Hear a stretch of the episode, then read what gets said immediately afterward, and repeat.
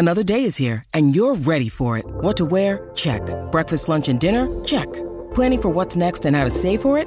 That's where Bank of America can help. For your financial to-dos, Bank of America has experts ready to help get you closer to your goals.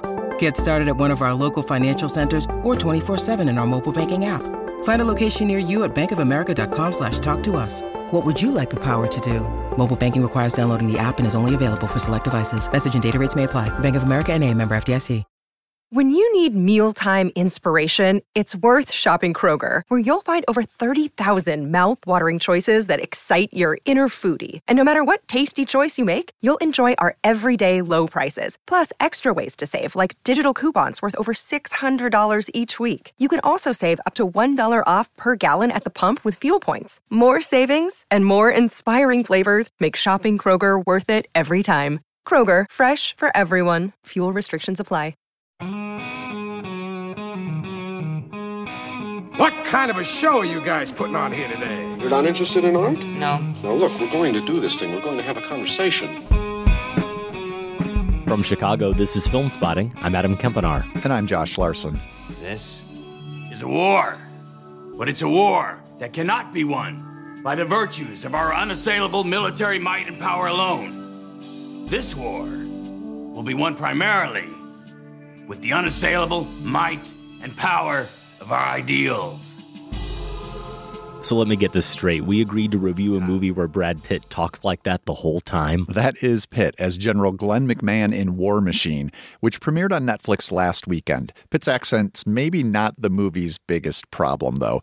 We've got a review plus our top five movie military leaders. Stand at attention, soldier. That and more. This is Film Spotting. Yes, ahead on Film Spotting.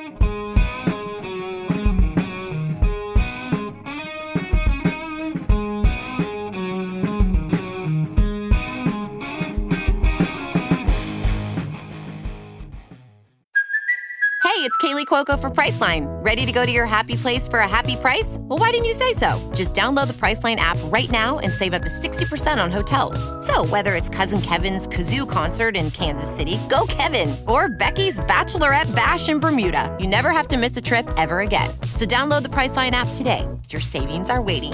Go to your happy place for a happy price. Go to your happy price, Priceline. Josh, you've actually agreed to do the whole show in your Brad Pitt as General Glenn McMahon voice. I think it's going to be a real treat for our audience. Would that be a problem? It would be. It would be a problem, actually. We are going to share our top five a bit later in the show movie military leaders. This is modified slightly from what we mentioned last week when we just had it as military performances. That became screen soldiers. And then we thought, you know what, let's just go to screen officers. And after debating, what an officer truly meant and whether or not some of our picks would qualify due to their rankings, we decided we would simply call it military leaders. That's where we're at. Which means we spent more time on the title than our picks this week. Absolutely.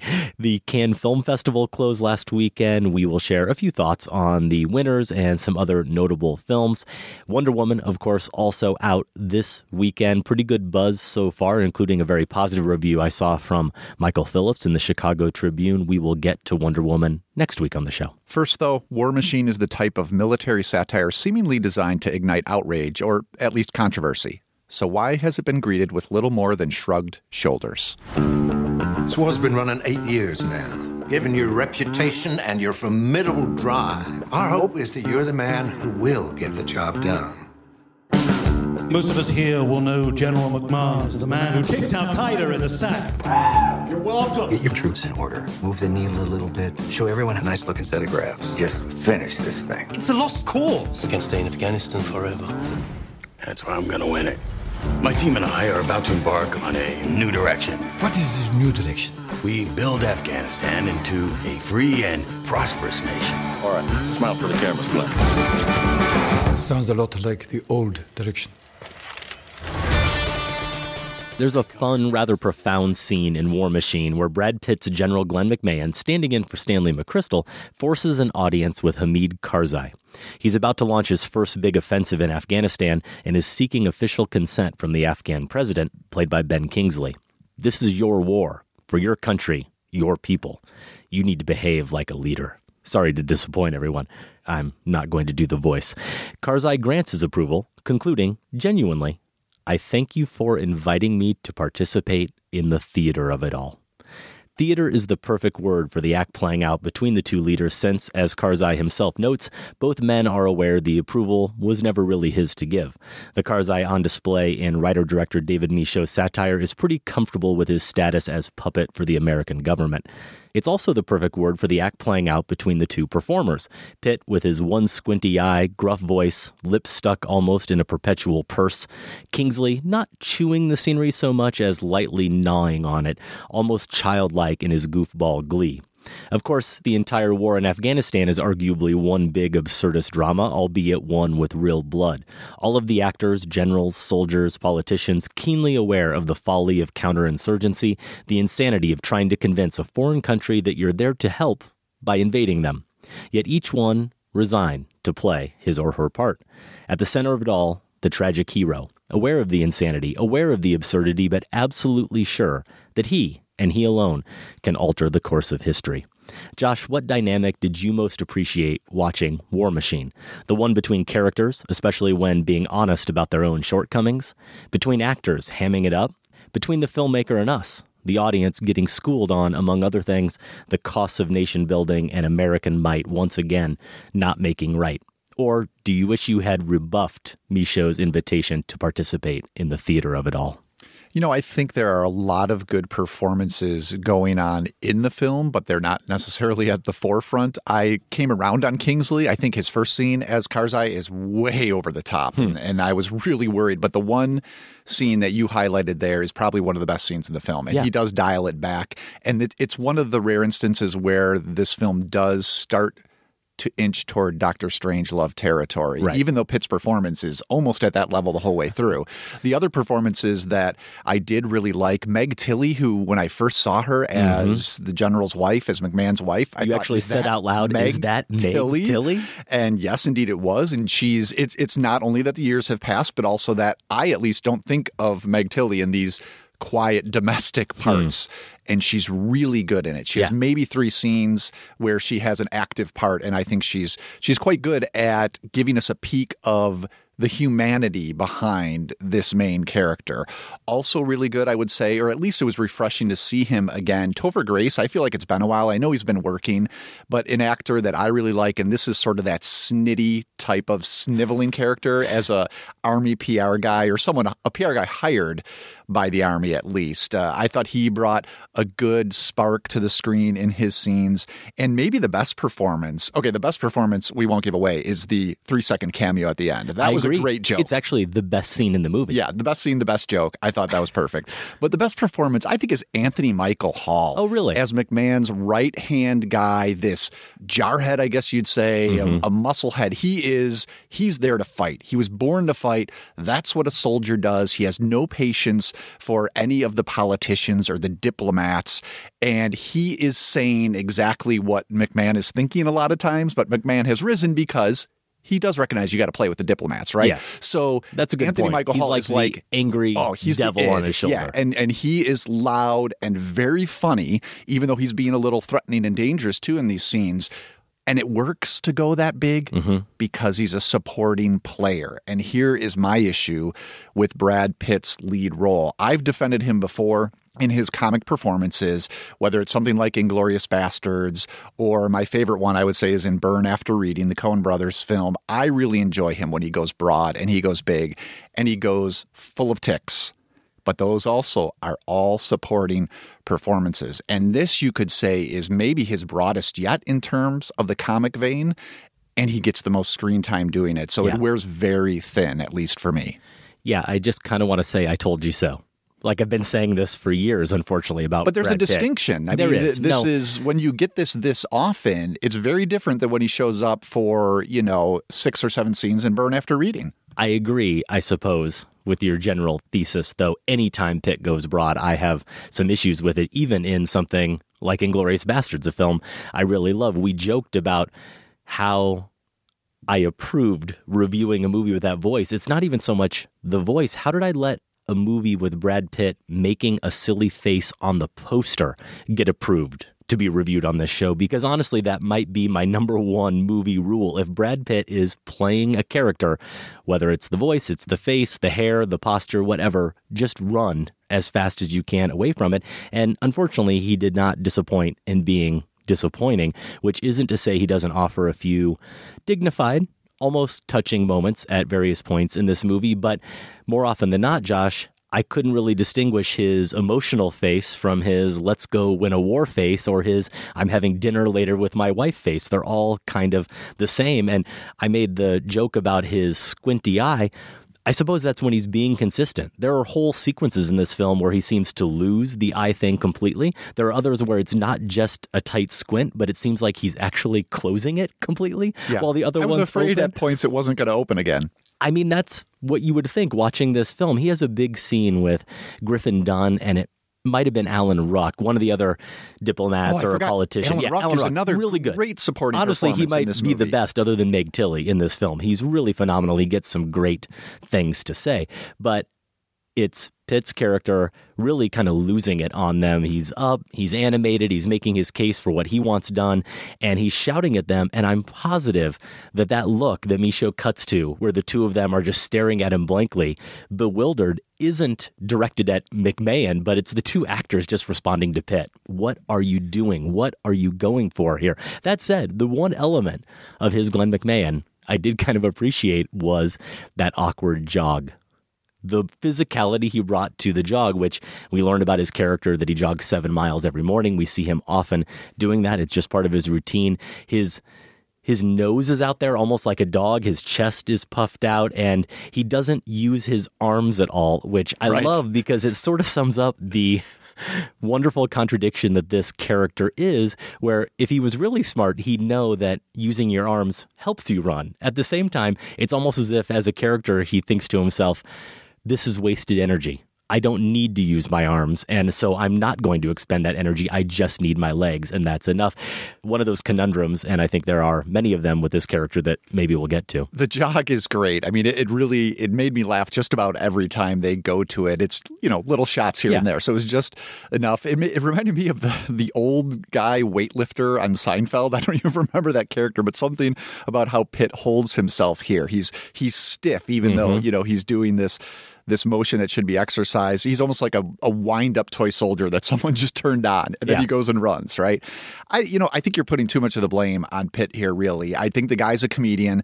I think fellow actors recognize that. They want to be seen in scenes with him where he gets to be funny. Um, and, you know, it's not going to work for all people, but I think he has skills in that area. I don't think this movie, I think this movie is unfair to him. Yeah, I'm not pitting it all on Mr. Pitt here, Josh. The problem is that it's also asking him to take another turn later in the film and even sometimes earlier where we want to take this guy seriously. So Right. it sets the character up as a clown and spends at least the first third presenting him as I mean really if you imagine General Buck Turgidson from Doctor Strangelove given the George C. Scott character given his own movie where he's the lead. That's kind of what this would be. Yeah. Except that then later on, maybe in the final third, it asks him to do Scott and Patton a little bit, right? To bring some of that pathos. And suddenly we're meant to care for this guy as a character and to think about what does this failure in Afghanistan mean for him personally? Well, it's, you know, unfortunately, Pitt has invested too much time, or at least the filmmakers have given too much screen time Right. to the cartoonish elements. And that shift is just unfair to expect him to make. And I think it's also emblematic of what's a larger problem with War Machine. It's that this movie doesn't quite seem to know what it wants to be. Mm-hmm. Whether it is this broad satire in a Doctor Strangelove territory, if it's something that works more in the lines of realism, like Three Kings, which I think is a is a pretty good film, or even something like Jarhead, which you could say, though it's much more personal in terms of a military person's experience, um, has some satirical elements too. So it kind of jumps back and forth among these tones, Right. and never gives anyone a chance to really have their feet grounded. Maybe that's why the supporting players register more strongly because their scenes are clearly designed to do one thing. And so Alan Ruck is there for this weariness. He's the diplomat to Afghanistan and he can represent this world weariness that these guys feel. And Tilly is there to bring mm-hmm. the domestic things to light. Yeah. Anthony Michael Hall can be broad. Pitt is asked to be in all of these scenes, which have varying different tones. Yeah, and tone is really the tough thing to gauge here. And I'm ultimately with you. At the same time, I'm trying to give Michôd and company a little bit of credit. It's something I'm wrestling with a little bit because this happens a lot with movies that take on this type of tone, where they're kind of a black comedy, but they're also clearly satirical. They're trying to make a point. They want to impart some lesson, and we can talk about how this movie probably goes too far in trying to impart those lessons. But you're dead on with Pitt in the sense that he plays McMahon as a man of integrity, I think, a man of some intelligence who seems to have the right motives, if not the right moves. At the same time, he's equally a clown that sometimes you just want to dismiss completely. You're often wondering, is he a good leader? Is he even a good leader? Or is he just completely misguided? And it's a miracle he got to this place where everyone gave him this much command and authority in the first place. It's frustrating when the movie presents him as both those things. At the same time, that's probably fairly accurate. I don't know if it's accurate to Stanley McChrystal or other men like him, but I guarantee you that there are generals who have that type of presence, who command that type of authority and respect, and yet at the same time are just as clownish in other aspects of their life as he is. So the movie's presenting that. It may or may not be true in some sense. It's not satisfying, I can tell you that. And I'll even give you another example that occurs with Anthony Michael Hall, where his big offensive is launching. It's not going well. I think it's already at the point where it's not going well, or actually, maybe he's just a little nervous about it. It's about to start, and he gets a pep talk from his closest confidant, who calls him Buddy, by the way, most of the movie. Mm-hmm. And he does this whole thing where he just keeps telling him how he's the best. And he repeats all these things people have said about him and the names they call him. You're a killing machine, Glenn. Mm. You are the terrorist hunter. Remember? You're Big Glenn. You're the Glenimal. Thank you, General. You're the Glenimal, he calls him. And it ends with him saying, Thank you to Anthony Michael Hall. And they kind of embrace like these gruff men would do. And the scene ends. And I'm caught watching it and dwelling on it, thinking, is that a scene that I'm supposed to laugh at? Yeah, because right. it's totally ridiculous that they talk to each other like that, these grown men, these military men. Or is it supposed to be kind of touching? It actually is kind of both. So there's a high wire act being walked here. Michôd doesn't always make it across the wire. Well, there can be and there should be a consistency even to a conflicted character. And that means that there can be someone who is at once in over his head yet supremely competent mm-hmm. in one area. And I think that's the problem here. There is there's no consistency in this character, even though we recognize it's a conflicted guy. And there are also odd choices like the fact that the movie gives maybe 15 minutes to a fighting battle scene, which Pitt is not even a part of. Right. And I admire the ambition of that, and I admire why they're doing that. That yes. puts us with the boots on the ground, these soldiers who are facing what McMahon is trying to corral from the base. And we get a sense of how chaotic and how impossible that task mm-hmm. is. So, motivation completely get and respect, but the execution just falls flat because we're left. How does McMahon fit in this? Mm-hmm. If this is his, if this is all through his lens, and to add on this, we haven't even mentioned that there's voiceover narration who we don't I even was going to get there for the first two thirds of the film. yeah. Who it's coming from? Very snarky, very slick, blithely going over these Mm-hmm. complex geopolitical situations as if it has all the answers. If that's part of the lesson telling that you were talking about, I, I would say that doesn't Yes. work very well at all No, because no. it simplifies things to score easy points. But it's so odd that the movie then later pauses to show us with that battle scene how complicated it is. I so know. wh- where where do you want to go here? What Well- sort of portrait do you want to paint? Is the problem with the film? Yeah, and that battle scene you're talking about, it features Lakeith Stanfield. I talked about him with Get Out. He's in Atlanta. He's a great actor. He's someone I want to watch in just about anything. You talk about unfair.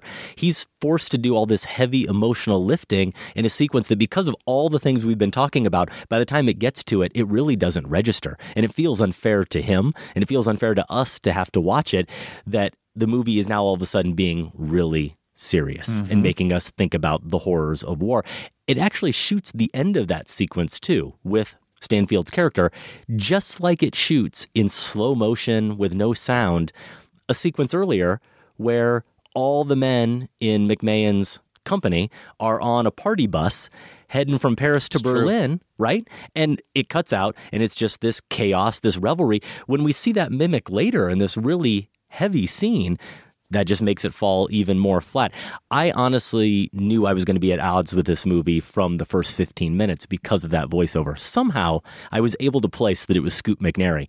I don't Did you? know. Yeah, I- I don't know why because it's not like he has that distinctive a voice, and I didn't know he was in the film, but somehow I recognized it. He shows up later. An interesting choice to give a voiceover to someone who shows up halfway through the movie and disappears three quarters of the way through the movie, but there's something about that style where it's this extended prologue almost. It plays out for 15 or 20 minutes with this voiceover introducing us to each member of the entourage and setting the scene, some of the geopolitics that go into it. I think it would probably work in a long form essay. It would probably work in book form where it's like each chapter was, let's meet Pete. Let's meet this guy, the PR guy, whoever it is. But in movie form, I just kept asking myself, when is the movie actually going to start? That's what it feels like to me. It when you get that that prolonged VO and all of those introductions. And by the end of the movie, and this isn't a spoiler, we get this same character who we've barely met in this film and really have no connection to whatsoever. By the time he's more or less lecturing us on the lessons we should take away from Stanley McChrystal slash Glenn McMahon's downfall, it felt totally unearned. I started questioning what right do you have to be the one mocking us or telling us what we should be thinking. I don't I don't know you. I have no investment in you as a character or your perspective whatsoever. In the good old days, wars were fought against conventional armies from nation states, guys in uniforms, like Nazis and stuff. When, however, you've just gone and invaded a place that you probably shouldn't have, you end up fighting against just regular people, in regular people clothes. These guys are what are called insurgents. Basically, they're just guys who picked up weapons, because so would you if someone invaded your country. Funnily enough, insurgencies are next to impossible to defeat. Something similar happens with Tilda Totally. Swinton's one scene. Yeah. I think it is. As a German politician or diplomat, this is where McMahon is presenting his strategy in Berlin, I believe. Mm-hmm. And man, she stands up and basically just spouts an op ed. Yeah, she lays out the central dilemma of the movie. It's really, really brutal. And, it, you know, if anyone can save any material, it's Tilda Swinton. Right. And the fact that she doesn't here, I think, suggests what some of the problems, at least at the script stage, are. Mhm. Even though I think I agree with you on all of the supporting performances, though I was on board with Kingsley from the very beginning. In fact, I, I think his introduction was kind of a funny visual gag. There are ultimately too many characters. As I said, too many introductions, and too many characters, I think, who are defined by one sort of behavior. So we have, even though we get some nice moments, I like Anthony Michael Hall. He's the angry, shouty guy. And the guy Pete's the wild, drunk guy. And Topher Grace, though fine, is the smuggy, smug guy, which he's really good at playing. And we meet Aymen Hamdouchi is his name. He shows up as Badi Bassam. He's an Afghan. He's a scholar. I think he's a soldier too. And he shows up because McMahon has decided that since this is a joint effort and it's all about the Afghan people, we need to have one of them on our side and get their perspective. Great in theory, but then he completely disappears. He shows Yeah, up at a which- couple times in the film, but otherwise brings nothing to the table, which there's a part of you that wants to say, well, that's part of the That is- commentary. that's the joke, Perhaps. right. But I still felt like for that character to be introduced and to not have any kind of inner life, it's fine if he contributed nothing, if they ignored him, if he didn't get anything to do. But we have no sense of who he is as an individual, and the movie could have brought that. Well, they use him as that. I mean, that is the joke for his character, and they use that in one good scene where he's brought in with the diplomats, and he, he's kind of like patting him on the head like he's a pet, right? Right. But then it's like they got that out of him, and then they just have him in the background Yeah. for the rest of the scenes. His entourage, that's the perfect word for them, should have been cut in half. Right. Uh, you you really don't learn much more after the introductions from maybe two or three of them. It's the ones that I mentioned Mm-hmm. because they managed to squeeze something out of their scenes who make an impression. But yeah, it, it is probably overpopulated in characters. And at the risk of being redundant, I just really want to stress Meg Tilly here because all of those one note kind of performances and all of those characters really highlight the ability of an actor or actress to show up on screen and level you with some genuine acting and doing something with what had to be so little on the page. And it's Meg Tilly. again, I, like you, don't remember the last time I saw her even in a movie. And it took me a few minutes to accept that that was her on screen. She plays the wife of General McMahon. And I do love the way Michôd introduces her here in a hotel room. He's forgotten she's even there. Mm-hmm. You know, when he goes down to see her, they can't have seen each other very often over the past year or so. You have no sense until later in a great dinner scene on their anniversary That's in Paris. Scene, yeah. Right. Just how long they've been apart and how little they've seen each other over the past eight years of his career. But there's a distance between them physically where he seems almost afraid of walking over to the window to be next to her. And this is the wife he barely sees.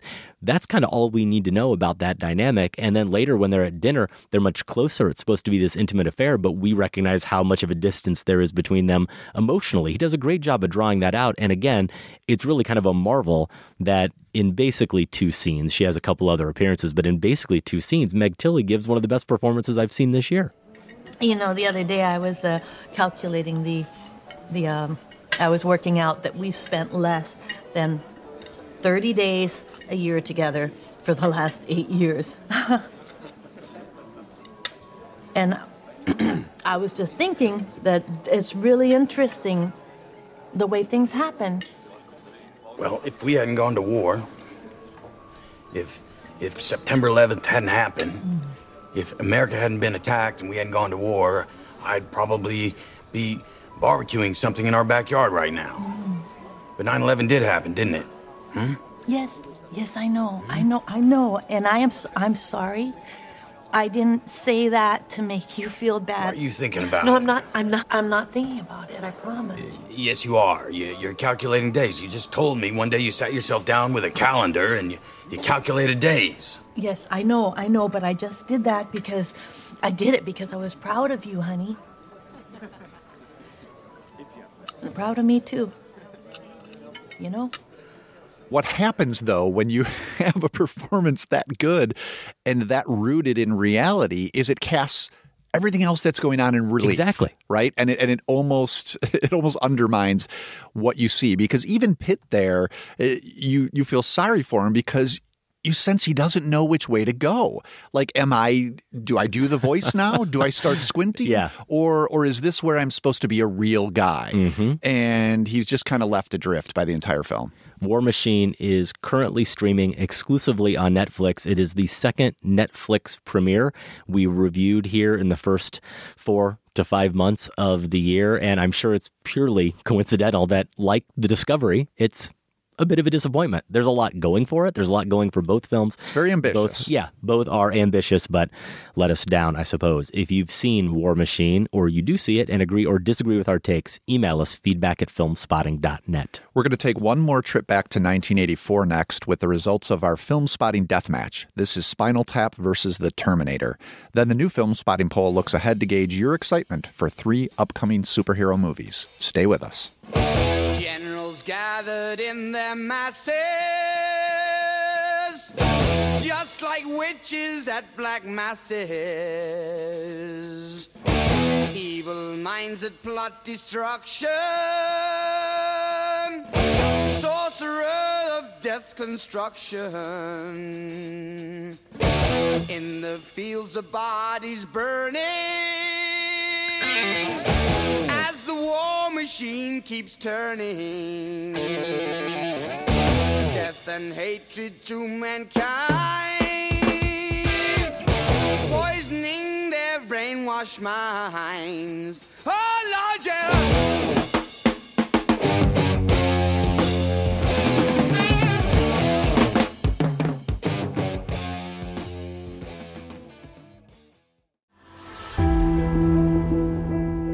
Most unwelcome visitor, and we do not propose to entertain you. You'll find them easily amused.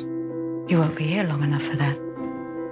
Queen of Cannes Nicole Kidman with Colin Farrell in the trailer for Sofia Coppola's The Beguiled, one of our most anticipated films of the year, certainly high on your list, Josh. And I suppose it's even a little more anticipated now after its big win at the Cannes Film Festival, Coppola won Best Director. She's only the second woman to win Best Director at Cannes, the first since 1961. I don't know why that shocks me. I, you know that that's been an issue for a lot of sure. film awards groups, but I would have thought Cannes, of all places, Yes. would have been ahead of the game there. I agree with you. I was shocked Claire that it had been that long. I mean, all of these international filmmakers they've been honoring, but hey, good to see this year. Absolutely. Kidman, the recipient of a special prize. She appeared in four films playing the festival, including The Beguiled. She was also in Killing of a Sacred Deer from Yorgos Lanthimos, How to Talk to Girls at Parties, John Cameron Mitchell, and season two of Jane Campion's Top of the Lake, China Girl. We may have more on some of those titles in just a moment. The Beguiled opens in limited release later this month. Josh, you, I don't know if you're prepared to talk about it, but I know you wrote about it a little bit. You did watch,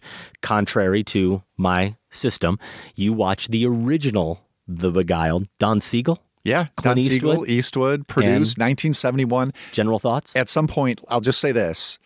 Well, first of all, it's the exact film Sofia Coppola should be remaking. It's it's almost as if The Beguiled was made so that Sofia Coppola could remake it. Whether or not it is it a little macho? Whether Is or that what you're it turns out- suggesting? no, it, it's like um, I mean, in certain points it is. It's got Clint Eastwood in it, right? But it's also ethereal. Really revolves around this group of young women, and it reminded me a lot of Peter Weir's Picnic at Hanging Rock, but with Eastwood in the middle of it. Huh. It's a curiosity. It's one of those movies where you say like could only have been made in the 70s, right? Because you can't imagine out of nowhere it being made today. It's being remade, of course, but it's a really strange film. I encourage you to do your process. I will see the new Beguiled first, but then it's worth catching up with that original for I sure. definitely will do that. Other award winners we would like to highlight the Palme d'Or. The grand prize went to The Square. This is, according to my notes, an art world satire. It's directed by Sweden's Ruben Östlund. He gave us Force Majeure, which was one of our favorite films of a couple of years ago. It was, and one that I think we both caught maybe just at the very end of the year. And probably if we'd seen it earlier, might have cracked one or both of our lists, top yeah. 10. And if Did it had make yours? Been seen even earlier, it would have probably been a Golden Brick finalist. But Yeah, yeah. it was too late. Really. I can't remember if it cracked my top ten or not. I feel like it did Scott Tobias's list, maybe on our roundtable. But a very good film, and I am obviously excited to see The Square as well. Beats per minute. This is directed by Robin Campillo. It's about French AIDS activists in the 1990s. That won the second prize. The jury prize, the third prize, went to Loveless, a family drama from Russia, and Best Actress went to Diane Kruger for In the Fade. I, of course, think of Kruger probably most notably as Bridget von Hammersmark in Inglourious Basterds. Here she plays a woman taking revenge for her family in the aftermath of an explosion.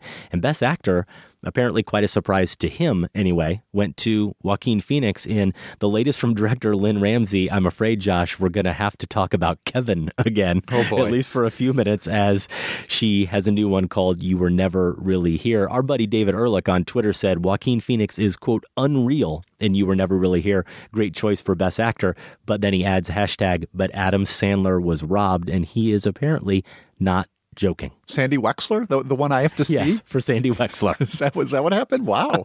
Best screenplay was a tie. It went to Ramsay and to our guy, Yorgos Lanthimos of Dogtooth and The Lobster fame, his latest, The Killing of a Sacred Deer. Can't wait to see all of those movies, even the latest from the director of We Need to Talk About Kevin, a movie we didn't like all that much. Are you ready for another Lanthimos? I mean, I, I love Yeah, his stuff. I think I am. His last one made my top 10 list, but they're such wrenching experiences. I feel like I need a little more time. Yeah, it's a good point. But hey, we'll see it. We had a lot of time between Alps and Yeah, between maybe that's it. the lobster we were waiting and waiting it made like three straight lists of our most anticipated movies of the year and now we're getting another pretty quickly we'll see when it does open here in the united states a couple other films we wanted to highlight that played in and out of competition at cannes the florida project which is the latest from sean baker. He is the director of the 2015 film spotting golden brick winner tangerine. Of course we can't wait to see whatever he has next. And in the indiewire poll of 30 critics covering this year's festival, it was voted the best film. Saw various tweets that came out the night that movie premiered, and a lot of people were rapturous. And that's great. I mean, that just fills me with joy, partly as a movie lover, that I want to see what everyone is gushing about, but even more as someone who was given a Film Spotting Golden Brick Award, which is largely an award not only for what they achieved in their debut film or one of their early films, but it's based a lot on promise too. We're saying, hey, world, you need to look out for this filmmaker. Sean Baker sounds like he has a really promising one coming up soon. Absolutely. You also mentioned Top of the Lake, Adam, China Girl. This is the follow up to Jane Campion's 2013 miniseries, which starred Elisabeth Moss. Moss is back for this one which is great news. She was absolutely wonderful in the first top of the lake. Nicole Kidman, as you mentioned, is joining her. I think this is going to be available on Sundance TV in September. We also have a comment to share from David Ehrlich on this. It may be a TV show, but Jane Campion's Top of the Lake China Girl is also the best thing it can. This show is truly a stone cold masterpiece, one of the most ingeniously plotted and emotionally powerful detective stories I've ever seen. You have until September to watch the original Top of the Lake. I haven't Don't, seen it. And then David uses some language we he says F pass this along. up. We He- can say F does. this up Okay, that's here fine. on this family Yeah. show.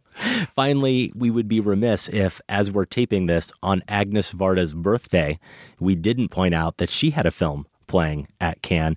The filmmaker whose movies we covered in our most recent marathon here on the show, the 89 year old Varda, she has a new documentary collaboration with French filmmaker JR. Its U.S. release date is unknown. It's called Faces Places, which seems appropriate considering how much time we spent during our marathon talking about the way she depicts both faces and places. I can't wait to see it, and I'm excited that Varda, not surprisingly, at this age, is still very much vital, it seems. That was another one on Twitter. All the people I follow, anyway, were speaking very glowingly of. That's going to do it for our can talk, maybe until we actually get to can someday. it is our plan. Someday, Adam. Someday. Someday. We think we can do it. We just have to make it happen. Some other quick notes here. We are going to review Wonder Woman on next week's show. It opens this weekend, and the top five doesn't directly tie in with Wonder Woman unless some of you had this experience at the theater with it. It could happen. But Josh, you do the honors as it was your idea, and it is tying in with your book, Movies Are Prayers, released June 13th. You don't think people are going to have religious experiences at Wonder Woman? I'm saying they might. They might. Who am I We'll to see. predict that? Hey, in the book, I probably stretch some other things a lot further than comparing Wonder No. Woman to a religious experience. Yeah, we were trying to find a way to capture the idea of the book, which is essentially looking at how different films, non religious films, can function as sorts of prayers. So whether they're prayers of confession, prayers of lament, that's the idea. So we thought that's complicated for a top five list. Something somewhat similar might be to ask, and this is obviously going to be very personal. What were some of the religious experiences you've had at the movies? And we're still trying to define that. But we are defining it fairly secularly. Correct? Yes, in terms of the movies we'll be picking. Perhaps there may be some movies that deal directly with religion, but in terms of the way you laid it out for me, which is more about movies making you contemplate things outside of yourself. Yes. Whatever that means. I see what you're saying. Then Yeah. those don't have to be specifically about God or about anything True. truly spiritual. True. I think, yeah, we're trying to broaden it out. And this is one I think we're curious to hear from listeners too, how they define a religious experience Yeah. at the movie. So it's going to be really interesting. I'm not even sure where I'm going to head with this Mm-hmm. yet. So I'm looking forward to, to digging into this one. I am too, in terms of top fives that I'm a little bit scared of because I don't know exactly where I'm going with it, but also I'm really excited to see where I come out. This is at the top of the list. I've talked to Sam about it a little bit. I know one movie for sure that's going to make the list if I can articulate it. I have another one that definitely is a film that has heavy religious themes. Okay. But I'm afraid to talk about it because I've talked about it a little bit here on the show already over the past couple of years. And more to the point, to really give away how it's such a religious experience, I'd have to talk about the ending of the film, Okay. Well, which I don't really want to do. so you could it's get away very with it. old. We'll see. I would not want to spoil it for anyone, including the person sitting across from me who. I believe as we sit Ah. Here, you still what- have not seen I this I know film. what film you're yeah, so I have two titles in mind. We'll see where we go. The one thing I want to be clear about is what we're not trying to do is talk about this in terms of the movies that changed our lives or right. or what I mean there is the movies that made us want to be critics or filmmakers or turned us into cinephiles. It's not about seeing a movie for the first time that blows you away. and opened you your think, eyes oh, to there's something or new. something, right. Yeah, it's not that. Yep. It's something more personal than that. What that is is up to us to define. I can't wait to hear some of the picks from listeners and what definitions they come up with. You can email those to us, feedback at filmspotting.net. in email form or send us an MP3 file, record a voicemail. You can also call our voicemail line 312 264 0744. So, speaking of the book, let's give some away. All right. It's Love it. almost out. June 13 is the publication date for Movies Are Prayers. If you want a chance to win a copy, we're going to give out five by random drawing. I think maybe the best way to do this is to ask folks to just email us at feedback at filmspotting.net. Put Movies Are Prayers in the subject line, and we'll give you a little time to do this since some people listen to shows a week or more after they've come out. How about we put the deadline around June 19? And don't worry, Adam. I'll, I'll take care of collating these or, or Oh, yeah? find an intern. We'll find an intern maybe to do it. Okay. But we'll get five copies out to people who are at all interested in checking the book out. Well, I appreciate it, but don't you want to make our audience work a little bit? Maybe they have to submit a religious experience at the movies. I would love for them to do that along with the title, but let's let's not make them work too hard. Okay. We also want to award you some free movie passes, all of our Chicago listeners. Last week, I touched on these titles. If you go to filmspotting.net slash events, that's where we post any big events we have coming up, including movie screenings where we're giving away passes. The Hero coming out with Sam Elliott, The Book of Henry with Naomi Watts, My Cousin Rachel with Rachel Weisz, and It Comes at Night, one of the movies we cannot wait to see. That's directed by Trey Edward Shults, whose last film was Krisha, came up a ton last year, not only as a Golden Brick finalist, but on our end of the year wrap party where we highlighted a lot of the best scenes and moments of the year.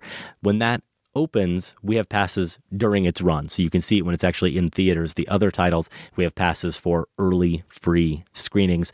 Just go again to filmspotting.net slash events to get all of the details there. We also have a link on our new website, Josh, where listeners can help us by giving us some feedback on the show. Filmspotting.net slash survey. And in the coming weeks, we may post one or two more questions that we're curious about and want your feedback on.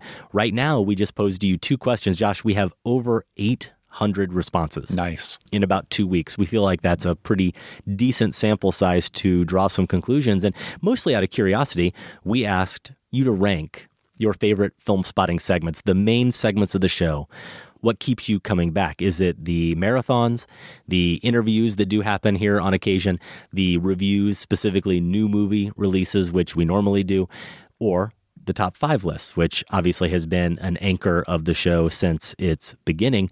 And maybe not surprisingly, Josh, the results came out reviews number one, top five list two, pretty tight, and then marathons followed by the interviews. And I love seeing that the marathons got as much love as they did there in third place. I also want to point out because it just surprises me, but surprises me in a really good, promising way that since we announced a few weeks ago that our next marathon was going to be Argentinian cinema, mm-hmm. we've gotten more emails about Argentine cinema with recommendations about directors and filmmakers, some from people who are from Argentina originally. From people who live there, some from people who are from the States but now live in Argentina, with recommendations. We've gotten more email about this marathon than any marathon I can think of in recent memory, which again, is kind of a surprise, but a really pleasant one. Yeah, that's great. And we're going to be getting to that probably early fall, right? That's the plan. Before kind of all the big awards movies come out, we hope to wrap up that marathon. The other question we asked was Do you think film spotting is too long? The average episode of film spotting. If you're listening to this on the radio, I've noted before you only get an abbreviated version. You get less than an hour of the show. For some people, that might be the right amount. The podcast version, of course, is often much longer.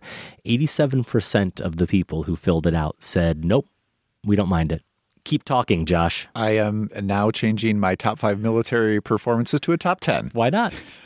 Apparently, 87% of our audience doesn't mind, so we feel bad for the other 13%. We are going to keep babbling. Thank you again to everybody who shared that feedback. We do consider it. It may alter or may not alter how we look at things as we move forward, but really just as we're making decisions about what the next show should look like, and we're kind of debating whether a top five would be better or some other type of segment or which movie we should maybe review. It's nice to have a little bit of an educated guess based on some feedback from our listeners. So again, filmspotting.net slash survey. That's where you will find every now and again new questions posted. Speaking of babbling, one more note here before we move on. The London meetup is set. We've got a date, we've got a time, Monday, June 12th, 8 p.m.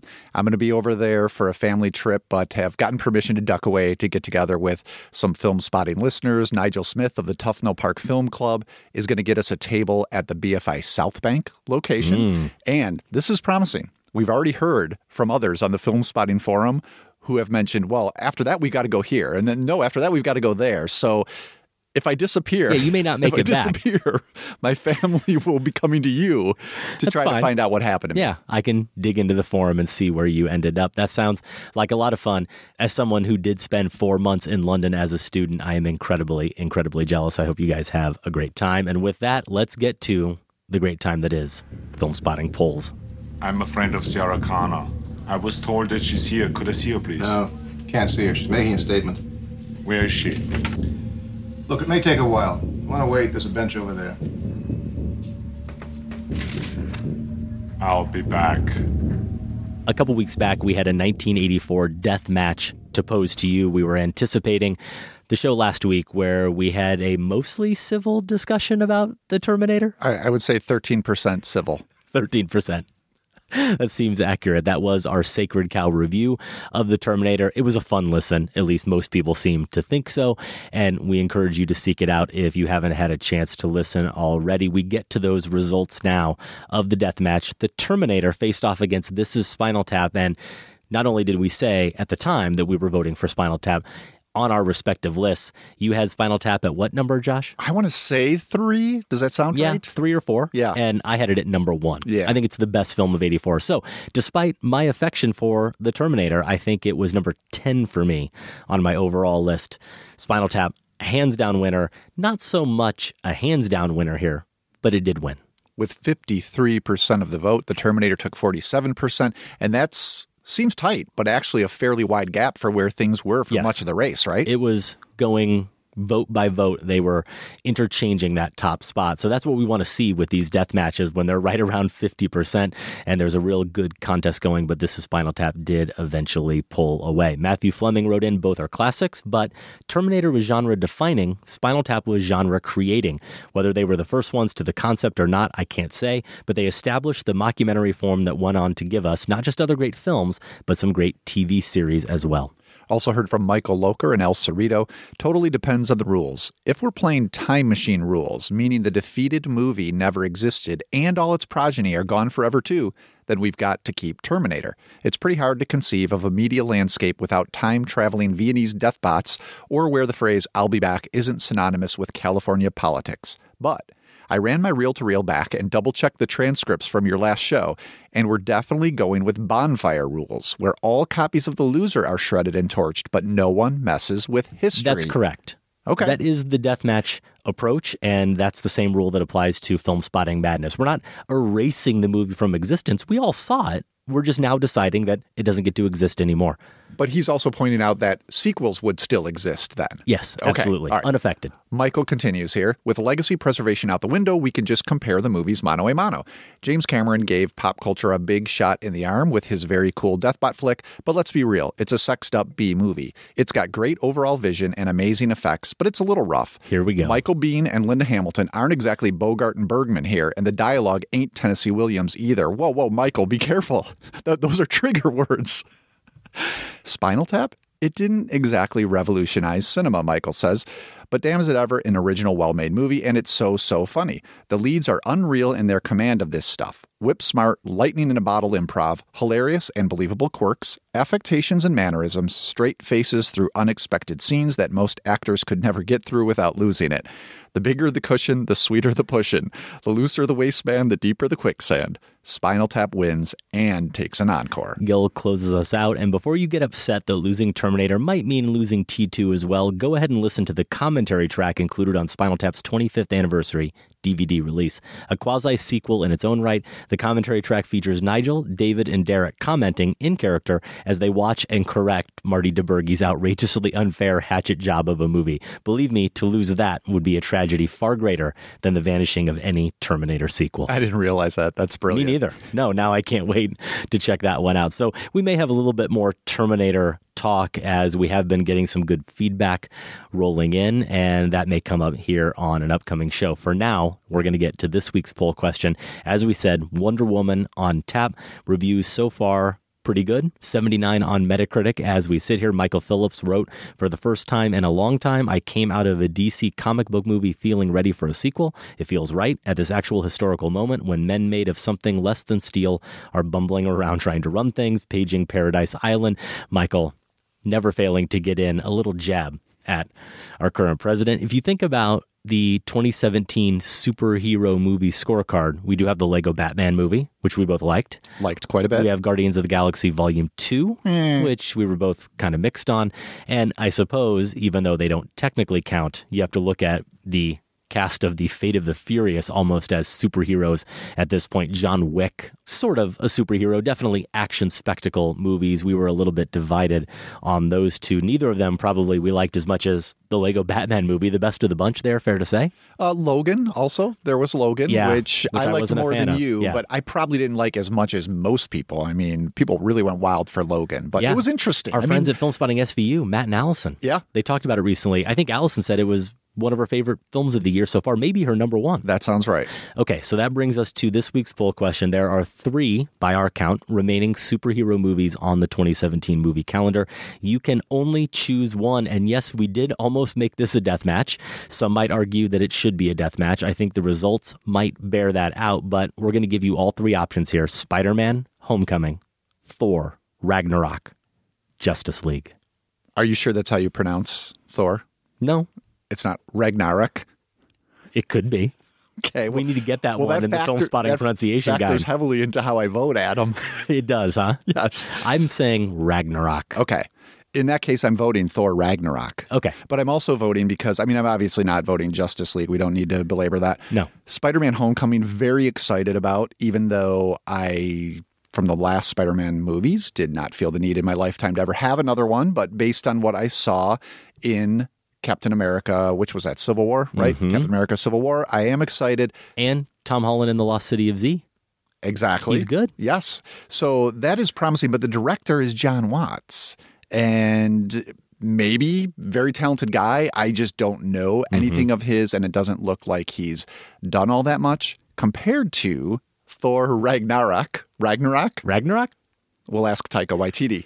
Its director. That is That very exciting after what we do in the shadows. I mean, it seems like a weird fit. Well, and his last film, which I'm blanking on as we speak, and I'm going to Oh. keep talking, and it's going to come to you. Hunt for the Wilder People. You got it. Yeah, which, which was, was also very good. Yes, but So- not exactly a Marvel movie either. No, it's not. So curiosity is very high for Thor, and I I like the Thor films in general. I like the Thor character. Let me put it that way. How he's been envisioned in in this Marvel Cinematic Mm-hmm. Okay, Universe. so that's where we differ. I was not a fan of the first Thor movie, and I didn't even bother to see the second Thor movie. I think it's the only movie in the quote unquote MCU that I haven't seen yet. So I can't say I am a big fan of Thor, even though I like Hemsworth as Thor, the way he plays him. Yeah.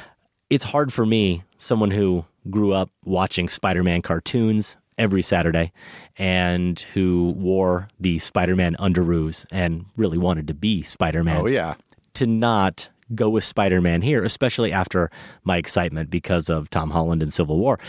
But I'm going Thor as well. I Nice. am. I just think it's going to be so interesting to see what Waititi does with that material. And for that reason, I'm voting that way. I think it's going to lose. I think it's going to lose out to Spider Man here, but I think it could be pretty close. We'll see how Justice League does. If there are any people out there who are extremely excited about Justice League, we'll see if this sways your vote or not. At least according to IMDb, when I Googled it today, just to make sure that it was in fact called Justice League, there wasn't some colon or additional Right. title. It listed as two hours and 50 minutes long. Oh, good gracious.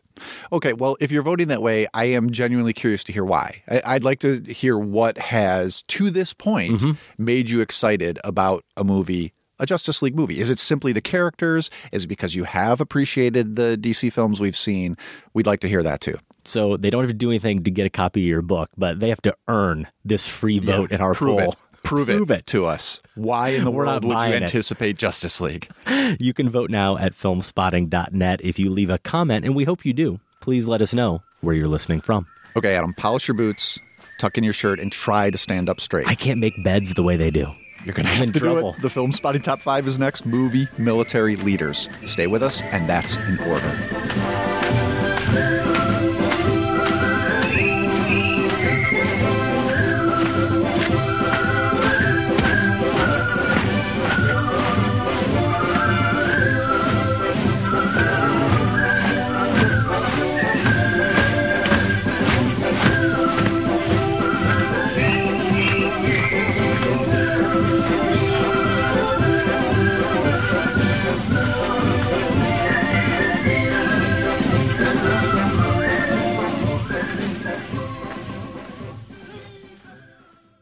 We also wanted to highlight a couple quick donors and a note from a listener this week, Josh. We got a donation from Lorraine in Salford, Greater Manchester. And if I have the location right, I Googled it on Google Maps, and she's just three miles or so from the arena where, of course, there was the, the tragedy last week. I hope that Lorraine and everyone around her is safe. We also got this note from Jake Skubish in Madison, Wisconsin, and he is a new $5 a month donor to the show. I've been a listener since 2009, but I'm finally donating to the show for the first time. The reason for this delay is simple. I'm 21 years old, and I've never had any money until now.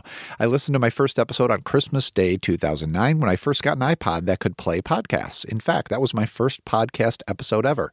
Michael Phillips validated my love for Where the Wild Things Are on that show, and I've been hooked ever since.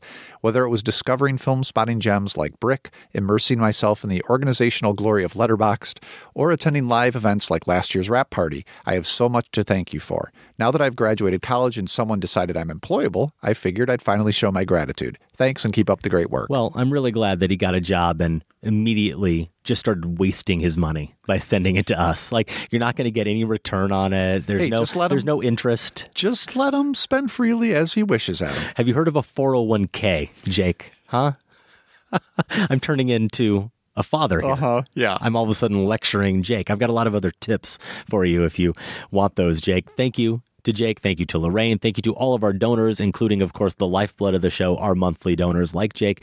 A no cost way you can help the show, though, not only checking out our sponsors, whether it's just going to their websites and seeing if they're offering anything that you're interested in. You can also rate or review us at Apple Podcasts. Every five star rating, every review really does help us reach new listeners. We want to thank Raul Suave, Mononoke Inc., and Zelda 802 for taking the time to recently post a review. It's actually Raul Suave. I am Gunnery Sergeant Hartman, your senior drill instructor. From now on, you will speak only when spoken to. And the first and last words out of your filthy sewers will be, sir. Do you maggots understand that? Sir, yes, sir. Bullshit, I can't hear you. Sound off like you got a pair. Sir, yes, sir. If you ladies leave my island. That was R. Lee Ermey as Gunnery Sergeant Hartman in Stanley Kubrick's Full Metal Jacket. There was a time in the formation of this top five list, movie military leaders, where Gunnery Sergeant Hartman wasn't eligible because we were thinking of officers only. And we can talk a little bit about how we got to that even because that's not how this list began at all. We were just thinking about screen soldiers and then it became officers and then we started debating, well, what are the ranks? What's Who officer? qualifies as an officer? Technically, gunnery sergeant would not be an officer. Where we ended up is movie military leaders. That means he's a sergeant. He is the leader of men. He would be eligible for this list. He is definitely an honorable mention for me. He does not make my top five because I do have a very specific criteria. We might as well get into it here, Josh, as we were both forming our lists. Originally, just thinking of screen soldiers, Sam threw out the idea of trying to make our list more personal by thinking of soldiers. I think he said that we'd want to go into battle with. Yeah, that and sounds right. For whatever reason, we both on our own, without talking about it, chose to completely ignore Sam, and we went in a different direction. I, I I did give your suggestion consideration, Sam. Oh, well, I did too. Okay. I did. I'll say that to Sam. But for whatever reason, I was pulled more to thinking about officers, thinking about leaders. I thought about it in terms of military characters I'd want to follow into battle. And then as we were talking behind the scenes, you threw out that you were focusing on leaders too. So we completely separately came to this idea of leaders instead. And then it turns out, even though as I said, we haven't really shared the details of our preparation. I think we even landed on kind of a similar approach in terms of isolating what makes these characters such good leaders. And it does make sense as we talked about War Machine, the movie that inspired this top five. Right. And it's all about a general, very much about his leadership skills or lack thereof. So, with all of that said, I think we're ready to share our list. What else do you have as far as criteria? Anything? No, that speaks to it. I think I did let Pitt's performance and that character guide me for this list. And, you know, the one distinction maybe from yours is that these aren't maybe all positive examples Okay. of leadership. So that's me. where we differ. They're they're more just different styles of leadership we've seen on screen, the quality of leadership, and then the most memorable depictions of it that I've seen at the movies. So as a matter of fact, I'll start my number five with what most people would consider a negative portrait of military leadership. That's Colonel Nathan Jessup, Jack Nicholson from A Few Good Mhm. Men. I mean, this is I can see in your face. This is scenery chewing to the Oh, yeah, highest but order. But unlike you, I'm too scenery delicious. chewing. It's just too delicious to resist, right? Yeah, he's great. You, cannot you cannot deny how wonderful this performance is. I mean, Nicholson puts such a stranglehold on this movie that he actually steals it from Tom Cruise. And think about has Tom Cruise ever not been, even in his bad films, has he ever not been the dominant force. As a matter of fact, even think about his supporting performances, something like Tropic Thunder or Magnolia, he makes one of the most forceful impressions in those films as well. So this is a guy who does not give room to anybody on screen, Tom Mhm. Cruise, and Nicholson just grabs this movie away from him. And Cruise is huge in this movie. Oh, I yeah. watched this recently. It was on TNT or TBS or something a few weeks ago. Hadn't seen it in years. Picked it up on the scene where Cruise is losing his mind at Demi Moore as they're preparing for the final. Sure. The final day of cross examination, and I just couldn't believe how big Cruise he's not, was in it. He's not handing it to Nicholson. No way. He No. wants it just as bad. But here's an indication. So, five of the eight clips of this movie, if you go to the Movie Clips YouTube channel, for A Few Good Men, they feature Nicholson's Colonel Nathan Jessup, which is pretty remarkable for a supporting character. And, and here's one that I thought would be worth sharing. It's not the one you think. Thanks, Danny. I love Washington. Excuse me. I didn't dismiss you. I beg your pardon. I'm not through with my examination. Sit down. Colonel, What's that? I'd appreciate if he would address me as Colonel or Sir. I believe I've earned it. Defense counsel will address the witness as Colonel or Sir, I don't know what the hell kind of unit you're running here. and the witness will address this court as Judge or Your Honor. I'm quite certain I've earned it.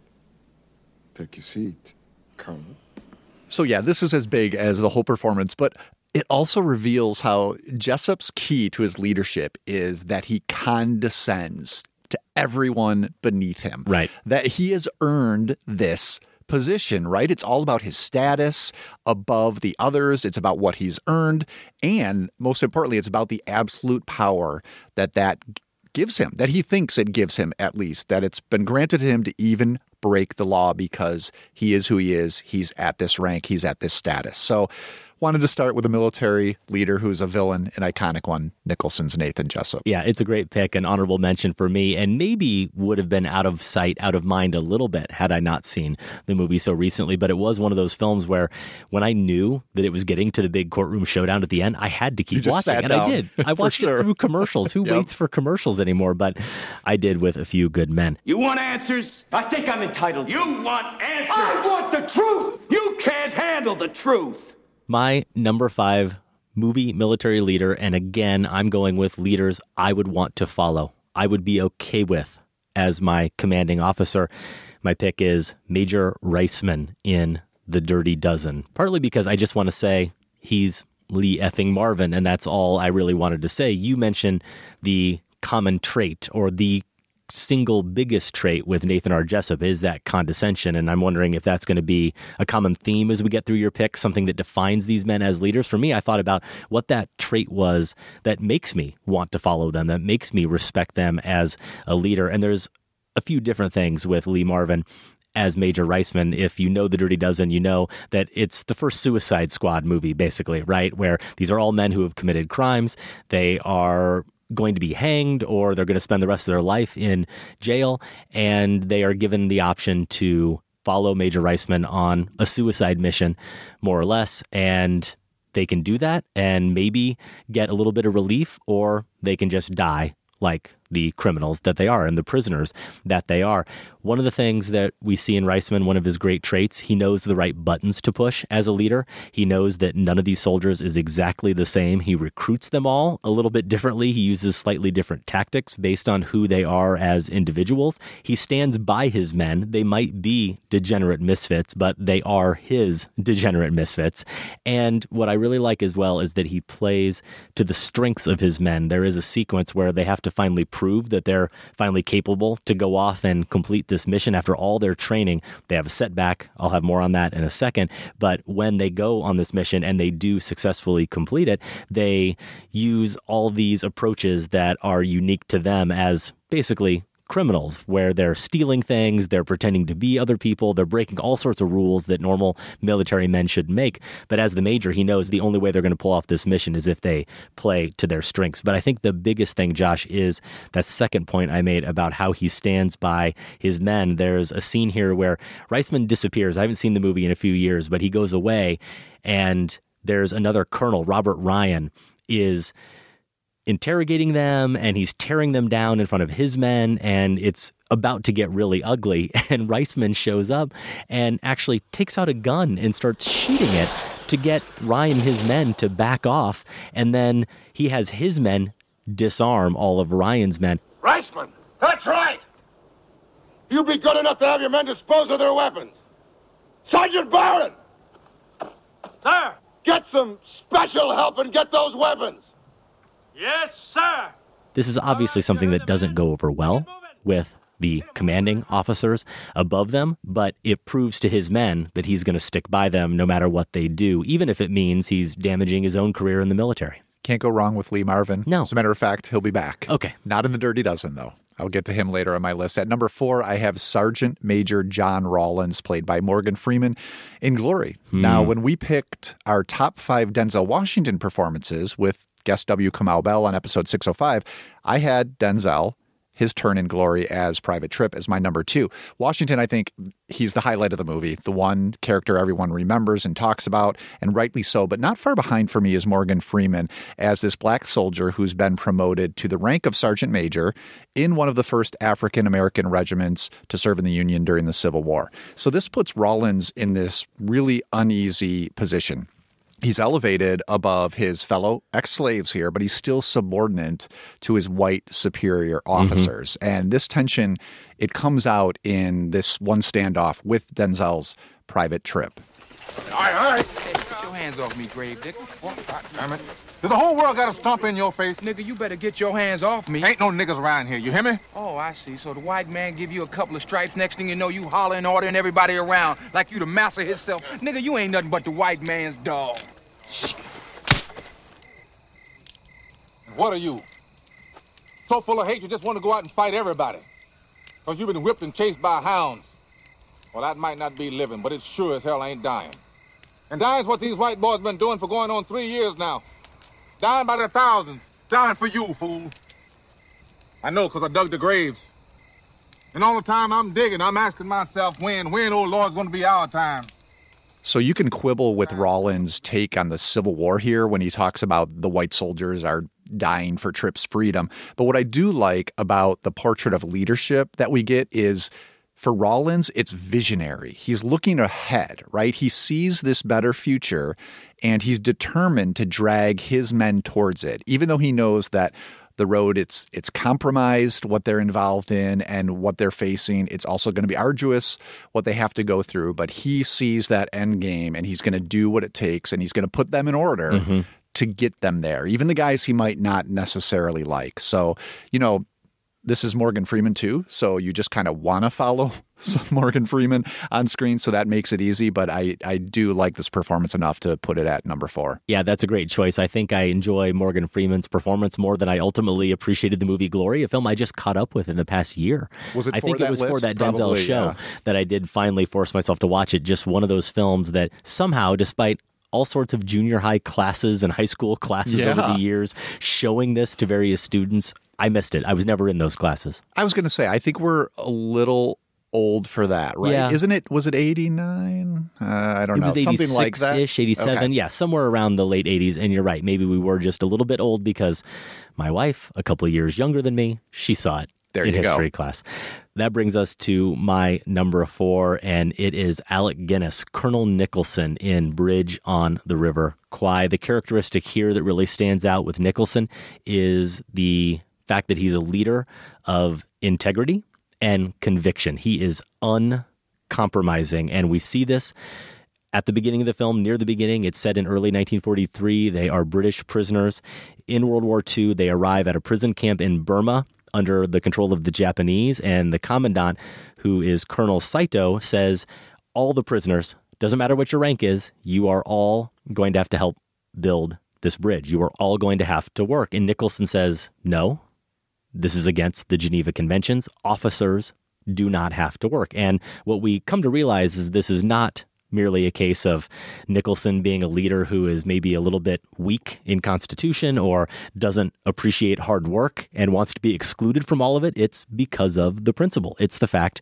that this commandant is violating the Geneva Conventions. So he refuses to participate. According to those conventions, officers can only do administrative duties and they simply refuse and he doesn't fold even when that means that he and his other officers are punished brutally in this sweltering heat they are put in an iron box where they are basically left there all day long and he doesn't bend he does not break and we get a scene later where he's with Saito and Saito tries to compromise he says well it wouldn't apply to you When I said all officers must work, naturally I never meant you, the commanding officer. My orders were only intended for officers below. None the of my officers will do manual labor. Please! I was about to say, I have been thinking the matter over and decided to put majors and above on administrative duties, leaving only the junior officers to lend a hand. I'm afraid not. The convention's quite clear on that point. and the commandant gives in. His men hail him as a hero. They'll do anything he asks of them from that point forward if they wouldn't already, because they know that he will always fight for them. He'll fight for what's right. He's not going to back down. And not just that he's fighting for the officers, he is ultimately fighting for them too, because he is only concerned with what's right. Now, this uncompromising approach extends to the building of the bridge as well, how he comes to realize that it's not being built correctly and he's going to be the one to build it correctly, even if it means helping the enemy. There becomes a very fine line here between righteous conviction and madness, as people know. If you've seen the film, I think I'll leave it right there. But Nicholson, I think, is just one of those iconic movie leaders. So, Bridge on the River, Kwai, do you know, would there be 70 millimeter prints of that? Because this is one Hmm. of my blind spots. Okay. And I'm sort it of was for me until out. about four years ago. I'm holding out in hopes that the Music Box Festival might include it in their 70 millimeter fest, but I don't know that there ever were prints of that. So uh, maybe I'll just have to watch it Yeah. at home at some point. All right, my number three is the only non American on my list. It's Major von Rauffenstein, played by Erich von Stroheim in Jean Renoir's Grand Illusion. Now, von Stroheim was a director in his own right, of course, but here he takes a supporting part in Renoir's World War I classic.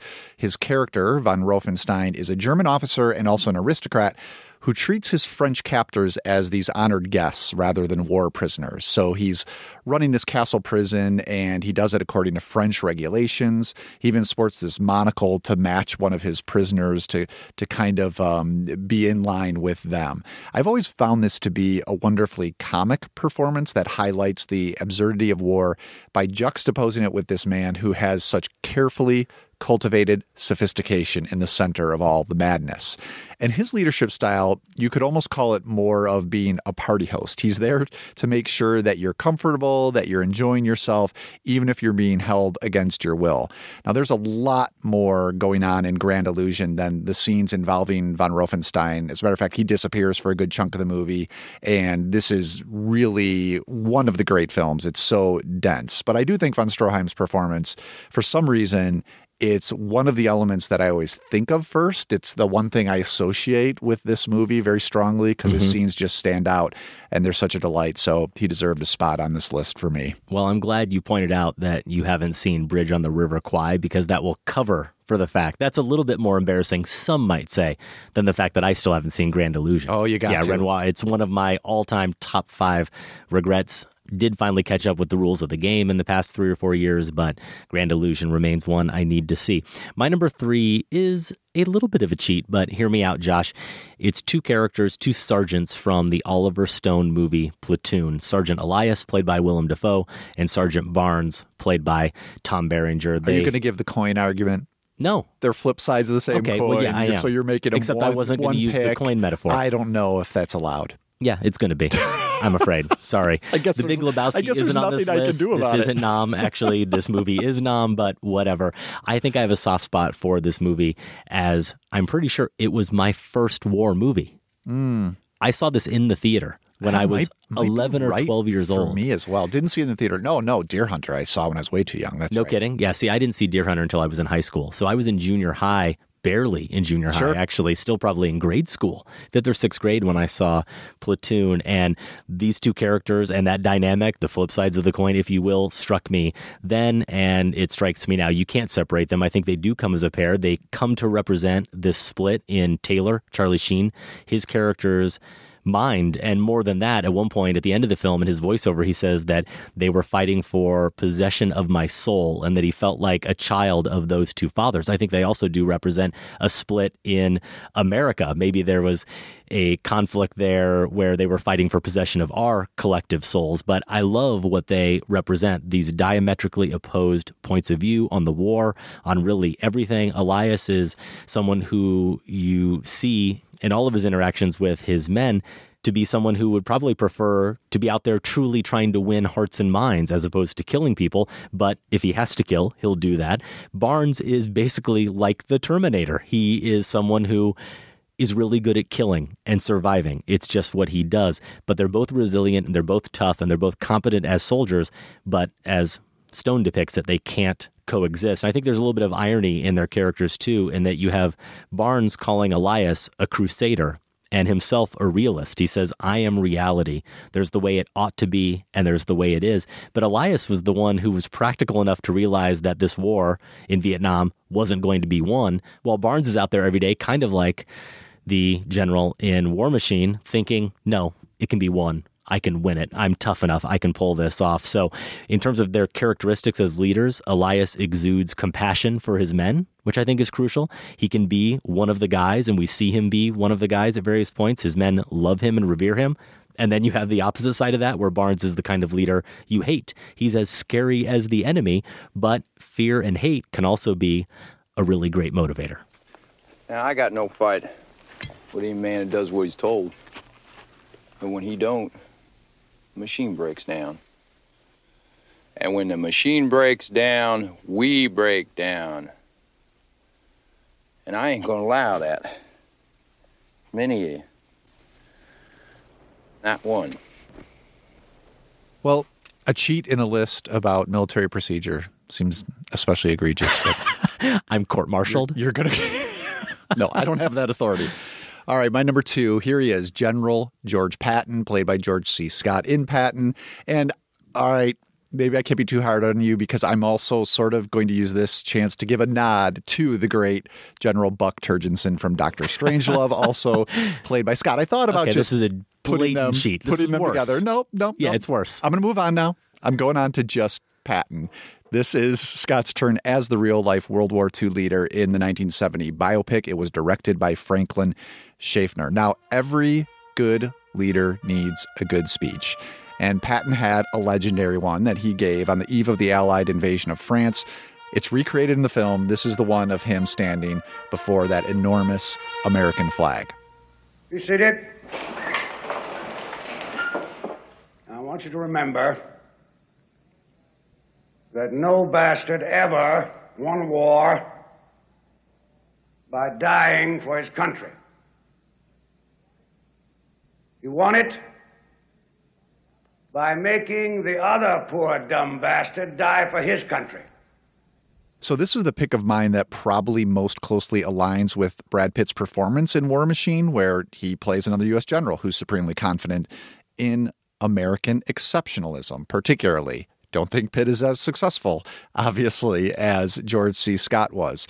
Patton also, when you think about it, so he was from an earlier and perhaps simpler era in terms of international conflict. So the confidence that he has here, I think it feels a, a bit more well founded, maybe, or at least in our look back on history, it can seem that way.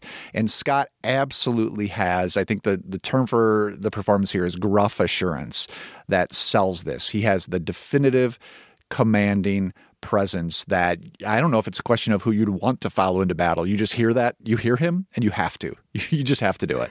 well, I'm glad this list has turned from the top five movie military leaders into the top five movies that will embarrass Adam to admit he's never seen. Patton is still up there. And I love war movies generally. I would consider myself a war movie guy. And for whatever reason, I still haven't seen it. I'm pretty sure a listener even sent me a DVD of it oh. in the past couple years. Well, that, that really hurts then. To remedy that. And I've failed to do so even with this list approaching. And now everyone can tune out my final two choices. it's a long one, too, though. So I know, but I can't wait to see it. Yeah, I no, I, wait. I think I just don't have time to. I think it. you'll like it. It's just instead I had to watch War Machine. Yeah, well, what are you gonna do? okay, my number two is Colonel Dax from Stanley Kubrick's Paths of Glory. Kirk Douglas in the role here as Colonel Dax. In terms of what makes him a great leader, he values the lives of his soldiers rather than seeing them as pawns that can be sacrificed. There's a point that comes about I think three quarters of the way through the film, where one of his commanding officers actually says to him, One way to maintain discipline is to shoot a man. And Dax is not having any of that. He's another man of integrity, like Colonel Nicholson and some of the others on our list. He cannot be bought. At one point, he's offered a bribe, essentially, to kind of go away and stop making such a fuss. It would earn him a promotion. He does not care about that promotion. But the other trait that stands out to me here with Colonel Dax is something that goes back to War Machine again, where I think it's in the VO. We hear the character say of General McMahon that he wrote in his book on leadership a good leader, and I'm paraphrasing here because I didn't write down the whole quote, but I think he says, a good leader always follows a set of rules. A great leader knows when to break them. And if that's true, then Colonel Dax is truly a great leader because there is a point in Paths of Glory where there's a group of men who know that they are on a suicide mission. They are pinned down. Too many of their men are dying, and they refuse to fight. And when they do, one of the generals orders the artillery to open fire on their fellow French soldiers. And the captain in charge there refuses to do so. And this is kind of buried. And what ends up happening is there's a court martial against three men who represent those hundred men who wouldn't fight. And Colonel Dax is the one who stands up for them and says, This entire court is a joke. You're making the wrong decision. He really holds them morally responsible for their acts and the fact that they want to execute these three men. So his willingness to be insubordinate when he recognizes that a horrible mistake is being made and he's not going to be party to it is something that makes him such a remarkable character and a great leader. Gentlemen of the court, there are times when I'm ashamed to be a member of the human race, and this is one such occasion. It's impossible for me to summarize the case for the defense since the court never allowed me a reasonable opportunity to present my case. Are you protesting the authenticity of this court? Yes, sir. I protest against being prevented from introducing evidence that I consider vital to the defense. The prosecution presented no witnesses. There has never been a written indictment of charges made against defendants. And lastly, I protest against the fact that no stenographic records of this trial have been kept. Yeah, it's a case of a leader recognizing when he has to go against those who are leading him, right? And that's yep. what a lot of that story is about. Definitely an honorable mention for me, Kirk Douglas in Paths of Glory. All right, down to number one. And here is where Lee Marvin is coming back for me. It's in the role of the sergeant in The Big Red One. This was the career capping personal mm. epic from hard boiled director Samuel Fuller. He was drawing from his own experiences in the 1st Infantry Division, which was known as the Big Red One. So Marvin here, he plays a World War I veteran, and the movie actually begins there. But by the time the story proper picks up, he's remained in the military and now he leads a band of soldiers in World War II. And the movie follows them from the shores of North Africa to the beaches at Normandy and then to the Falkenau death camp in Czechoslovakia. Marvin here is sort of a reluctant leader. He's he's at least unsure of the morality of some of his own actions, to say nothing of the war itself, but he carries on. He stays at the task. He doesn't want to put his own life in anyone else's hands. That's part of it, you get a sense, but he also feels this great responsibility for the men who are under his command. So, in a sense, you get an idea that this is just a guy who's trying to survive while doing right by his country and his men. So Marvin has his trademark stoicism here that uh, really makes this guy someone who's defiantly unassuming and incredibly inspiring. So he there's something about not trying to earn that respect, right? That that makes you want to give it to him so much. And I think this is one quality of leadership that is is kind of interesting to me and it applies to other areas than just military is sometimes the best leader is the one who doesn't want to necessarily be the leader right? You can be a little bit suspicious of that person who wants to be in charge so badly. And lee marvin here as the sergeant um, he's he's sort of the opposite of that. Yeah i completely forgot about the big red one but i love that performance and i like the movie quite a bit. It was actually an early marathon movie here on the show sam and i talking about overlooked auteurs nice. considering samuel fuller one of them. My number one is Brigadier General Frank Savage, played by Gregory Peck in the movie 12 O'Clock High, an Air Force film from 1949. He takes over for a colonel who, as Frank Savage sees it, has become a little bit too close to his men, and he doesn't want to send them out on missions. And that's probably a good thing because a lot of them are dying. Morale is really low. They're what a lot of them call, and at one point, Savage refers to them as a hard luck group. They are just in a really bad way. And he basically has the job of coming in and making them a fit fighting unit again, which is an incredibly tough job. There are tons of different leadership traits we could talk about with him, and I'll get into some of them here in a moment. But the big one for me when I think about 12 o'clock high, what really stands out is the way he holds his men accountable.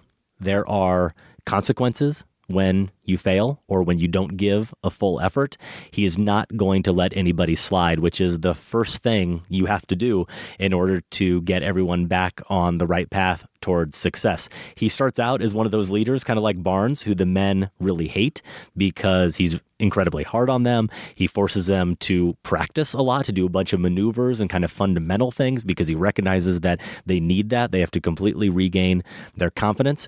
But that accountability and that desire to instill it really comes through in a scene where he's pretty early in his tenure with this squadron. And there's a soldier who is known as the air exec. He's kind of in a leadership role. And he calls him in, and Peck sitting there with the officer standing before him. Not only does he not salute him, he doesn't even look at him for a full minute. And he talks about how he's the son and grandson of officers, a West Point grad, nine years of service. He's someone who could have really helped the former colonel. And instead, because of his weakness as a man and as a soldier, he's ultimately one of the major reasons that led to that colonel having to be replaced. It would be the easiest course for me to transfer you out to saddle some unsuspecting guy with a deadbeat. Maybe you think that's what you're going to get out of this, a free ride in some combat unit. But I'm not going to pass the buck. I'm going to keep you right here. I hate a man like you so much that I'm going to get your head down in the mud and trample it. I'm going to make you wish you'd never been born. If that's all, sir. I'm just getting started. You're going to stay right here and get a belly full of flying. You're going to make every mission. You're not air exec anymore. You're just an airplane commander. And I want you to paint this name on the nose of your ship. Leper Colony. Because in it, you're going to get every deadbeat in the outfit. Every man with a penchant for head colds. If there's a bombardier who can't hit his plate with his fork, you get him. If there's a navigator who can't find the men's room, you get him because you rate him. You perform badly, you're going to get bad missions. You're going to get bad men. You perform well, you're going to get better men. You're going to get better missions. And these are the first steps to this squadron completely reinventing itself, which, of course, they ultimately do. Now, I was not surprised at all in doing a little bit of Googling about this movie today to find the first link that came up to be a link to a website I wasn't familiar with before this called movieleadership.com. And it asks, is 12 O'Clock High the definitive movie about leadership? A lot of people would say it is. I would say it is based on the movies that I've seen that really deal with the topic. And they go through eight different traits that the General Frank Savage exhibits and his men ultimately benefit from. I won't list all of them here. I will link to those in the show notes. But the very first one is restore accountability and standards. And if you trust Wikipedia, it says that at one time, it may not be anymore, this movie was required viewing at all of the U.S. service academies and the Air Force Officer Training School, the Coast Guard Officer Candidate School, you name it. This was a movie that had to be seen. I had no idea about its legacy or the way it's viewed as a textbook almost for good leadership. I just knew that my dad loved this movie. I think it's because that Gregory Peck character is the kind of leader, the kind of man my dad and probably a lot of men from his generation wanted to be on some level, but he's maybe the kind of man who really only exists in the movies, unfortunately. If all of that is not enough to convince you to watch 12 O'Clock High, it was one of the handful of movies Rian Johnson made the cast of The Last Jedi watch. It was such a big influence on the upcoming Star Wars Episode 8. Now, whether that's because of some of the characters or its notions of leadership or anything else, or it's really about the way the action scenes are shot, Right. that remains to be seen. One final note it was funny looking that up today to verify it because I remember Rian Johnson talking about it somewhere. Turns out all the articles mention where he talked about it, which was episode 500 of Film Spotting.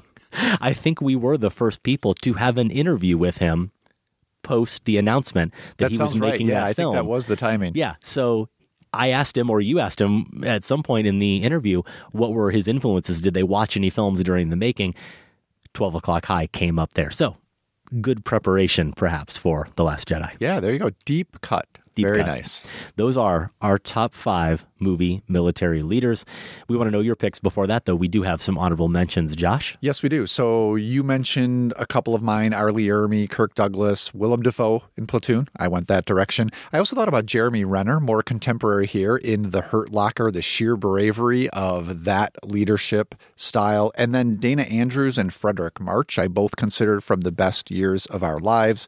And how about Chris Evans as Steve Rogers, Captain America Why himself? not? You know, I thought about it. So the ones that have already been mentioned Nathan R. Jessup, Gunnery Sergeant Hartman, Buck Turgidson, though not a leader I would want to follow into battle.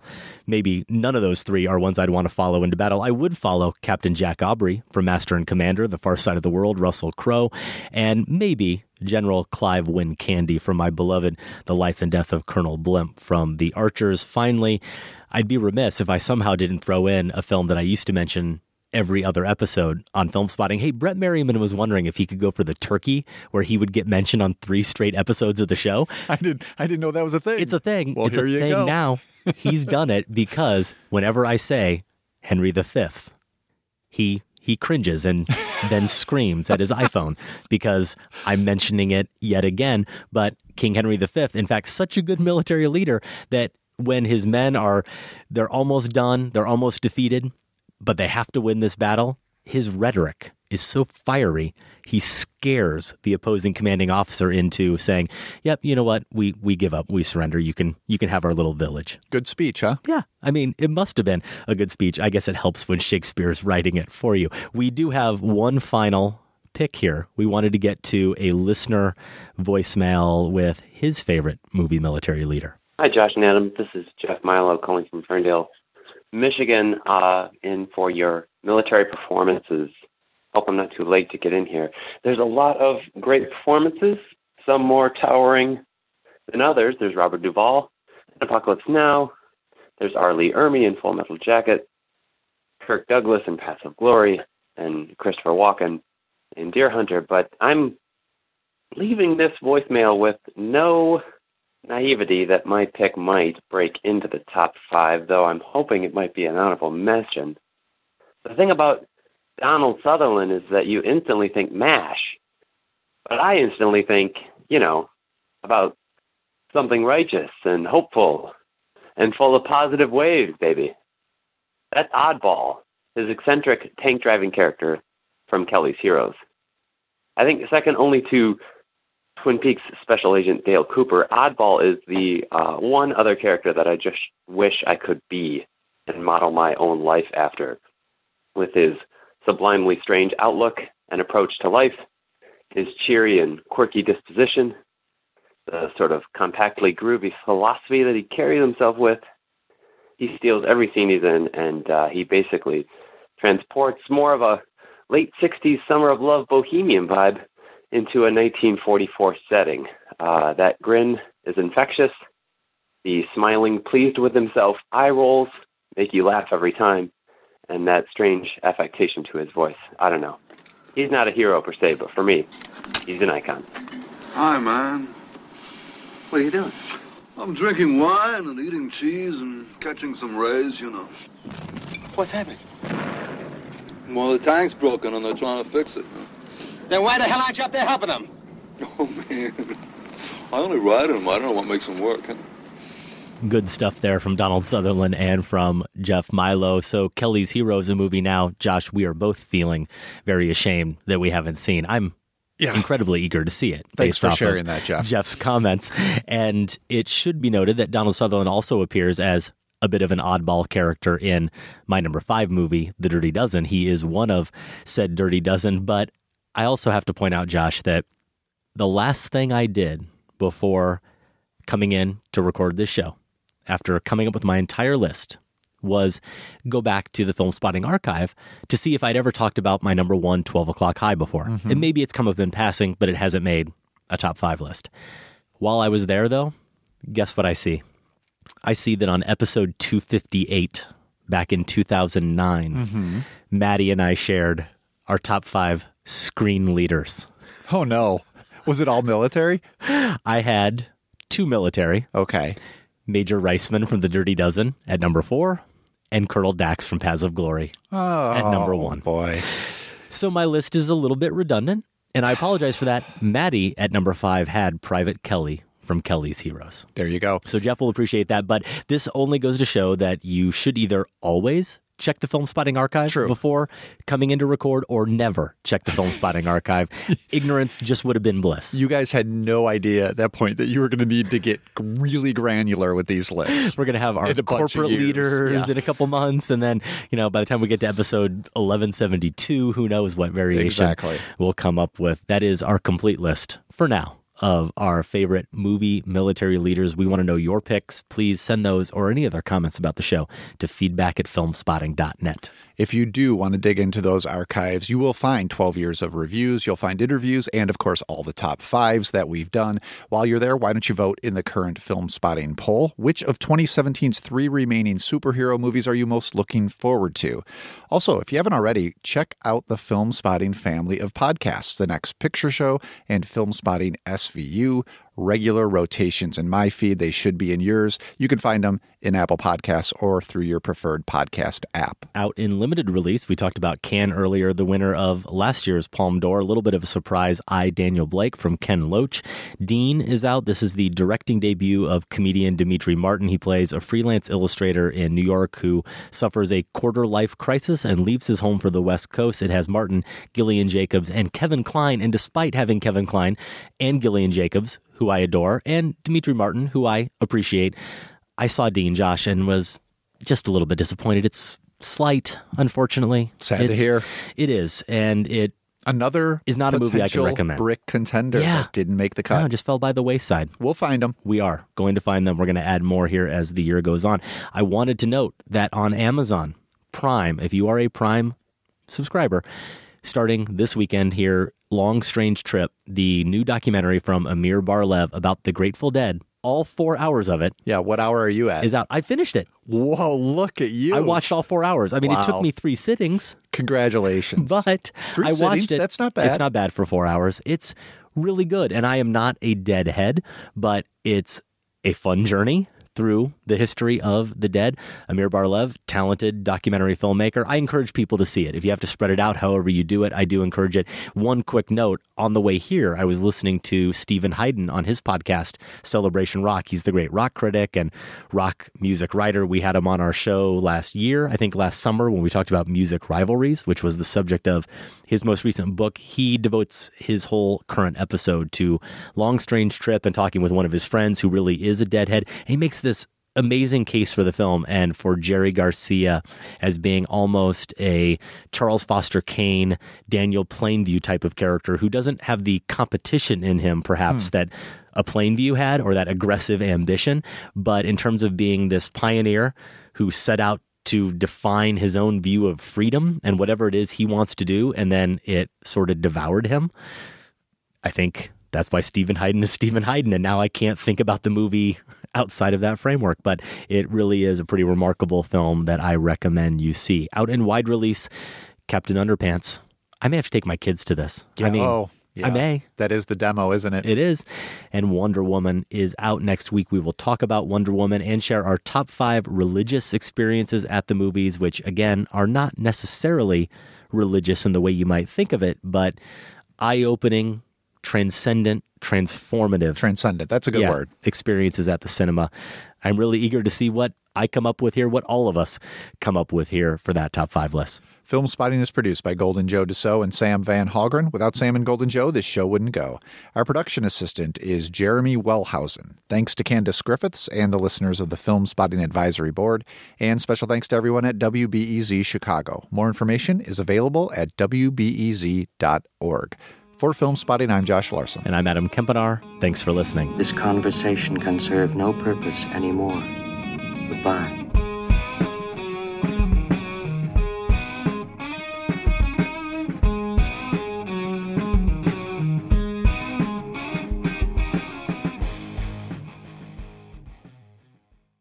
Film Spotting is listener supported. Join the Film Spotting family at filmspottingfamily.com and get access to ad free episodes, monthly bonus shows, our weekly newsletter, and for the first time, all in one place, the entire Film Spotting archive going back to 2005. That's at filmspottingfamily.com.